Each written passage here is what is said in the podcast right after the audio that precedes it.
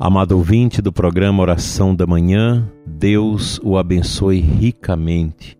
Hoje, 16 de setembro, quinta-feira, vamos voltar o nosso coração à Eucaristia de Cristo, à Sua presença real no pão e no vinho consagrados, a presença da Eucaristia nos nossos sacrários, aguardando a nossa visita.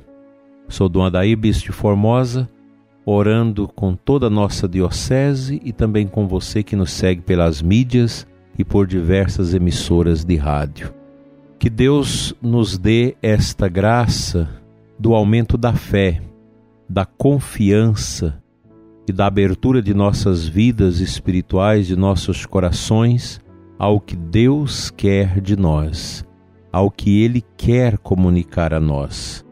Que a sua quinta-feira seja na luz. Que o bondoso Deus toque você, sua vida, sua família e te dê a luz que você precisa para espargir as trevas que porventura estejam te rodeando. Graças e louvores se deem a todo momento ao Santíssimo e Diviníssimo Sacramento. Quão grande é o número de pessoas que a esta hora em diversos lugares do mundo já adora Jesus Eucarístico, levando ao altar, ao tabernáculo de Cristo, suas alegrias, tristezas, decepções, medos e angústias. Muitas pessoas angustiadas, muitas famílias sofridas em razão de todo o contexto sanitário que nós vivemos. Mas nós somos cristãos. O cristão ama em todo tempo o cristão tem esta consciência bonita e profunda da necessidade de buscar constantemente a santidade. Para isso, nós precisamos de espiritualidade. E a espiritualidade eucarística, ela é sobremaneira muito profunda. Já o próprio Concílio Vaticano II, na, no decreto, aliás, na Constituição Sacrosanto Concílio já nos mostra a riqueza espiritual da liturgia da igreja e o ápice de tudo isso na Eucaristia.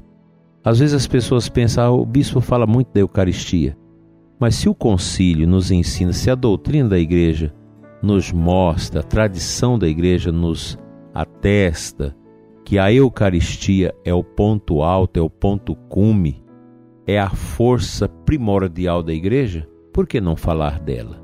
E falo porque há um esfriamento na fé no mundo todo.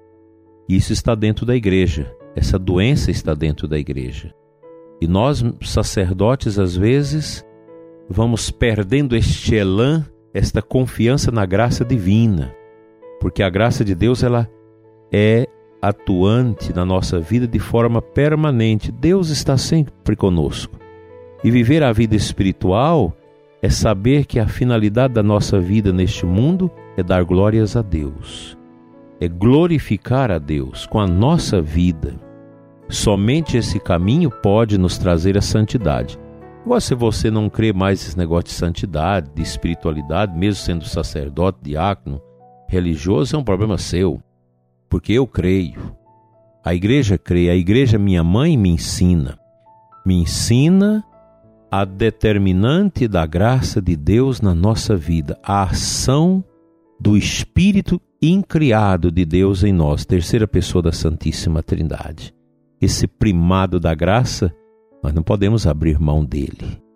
Nós somos movidos por Deus, pois somos criaturas suas, criaturas muito especiais dotadas de uma alma, de um espírito para glorificar a Deus. E você sabe disso, prezado ouvinte. Por mais difícil e dolorosa que seja a provação que a gente tem que passar, mas quando nós dobramos os joelhos, quando nós adoramos, quando a gente vai à igreja, faz uma boa confissão, a gente faz aquela adoração, comunga Jesus na missa, você começa a encontrar o óleo, aquela força, que vai mover o seu coração na direção da luz, na direção do bem que você vai superar. Como é bonito isso. Hoje o Senhor quer tocar no nosso coração com esse convite: volte-se a mim. Não fique a escutar a voz do estranho, que fala dentro de você que não adianta rezar, que não adianta ir à igreja, que não adianta comungar, que não adianta adorar.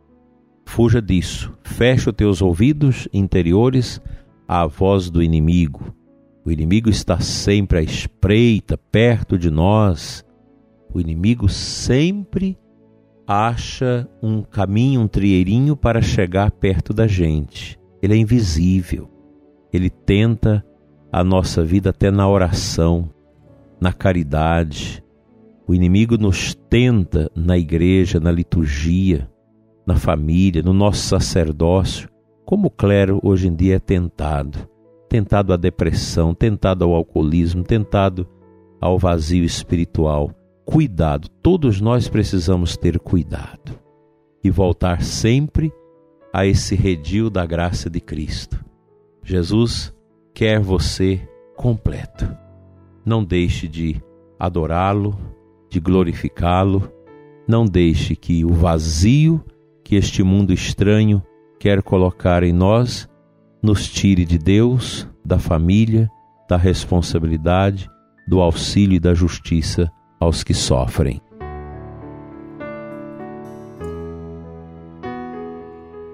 A Santa Mãe Igreja nos coloca na primeira leitura de hoje a meditação de 1 Timóteo 4, 12 a 16.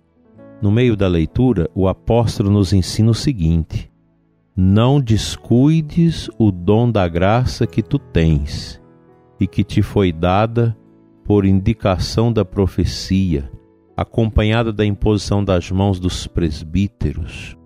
Com perseverança, põe estas coisas em prática, para que todos vejam o teu progresso. Cuida de ti mesmo e daquilo que te que ensinas. Mostras te perseverante. Assim te salvarás a ti mesmo e também àqueles que te escutam. Aqui o apóstolo está nos exortando a esta confiança, esta certeza que o dom de Deus está em nós.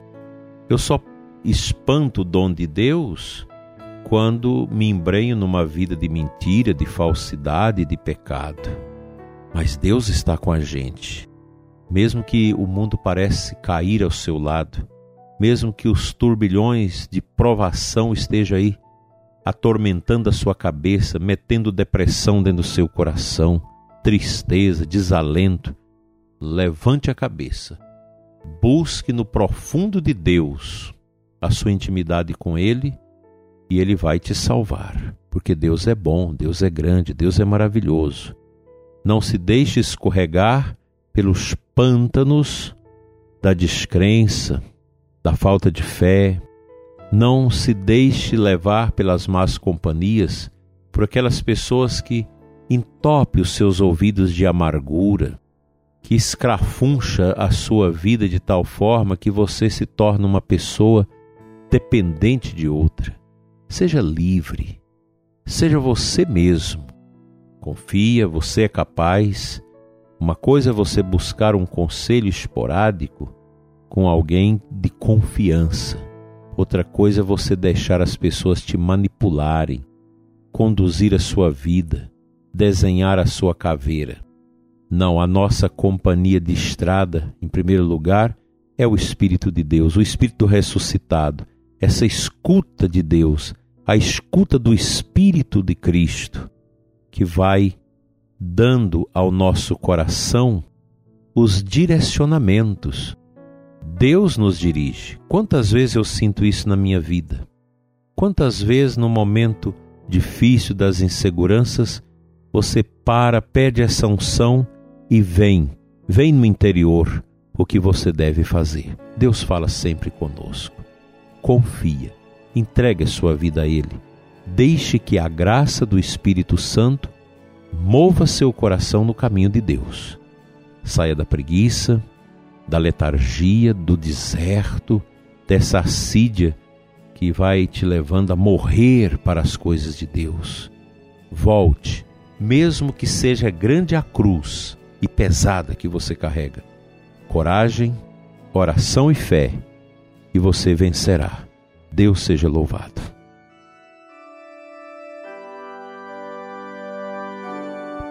Pai Santo, Deus de amor, quero te louvar nesta manhã abençoada de quinta-feira diante de Jesus, teu Filho, na hóstia santa. Te louvar por aqueles que não louvam, porque não adoram, porque não têm mais amor no coração.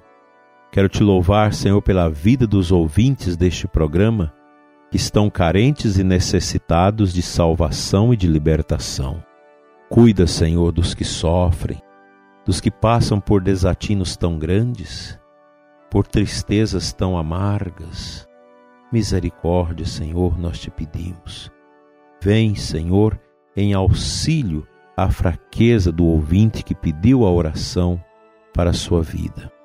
Mesmo que você tenha perdido tanto, bens materiais, pessoas que você tanto amava, levante o teu olhar a Deus. Clame pela misericórdia e pela graça dele no seu coração. Ele vai te atender. Você não será provado além das suas forças, porque o Senhor está contigo. Que ele entre no seu coração, te dê a paz, te dê a chave da vitória, a confiança. Que o Senhor venha em auxílio dos nossos parentes e amigos que estão entubados, que estão doentes. Abençoa, Senhor, nossos médicos, enfermeiros e atendentes que diuturnamente revezam ao redor dos doentes. Abençoa os sacerdotes, especialmente os padres que passam por provações, dificuldades em suas vidas, no seu ministério. Cuida de nós, Senhor. Só tu tens palavras de vida eterna. Amém.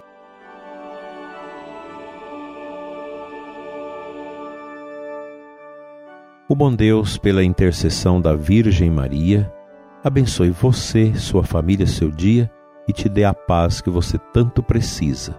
Em nome do Pai, do Filho e do Espírito Santo. Amém. Tenha um abençoado dia no Senhor e até amanhã, se Ele nos permitir.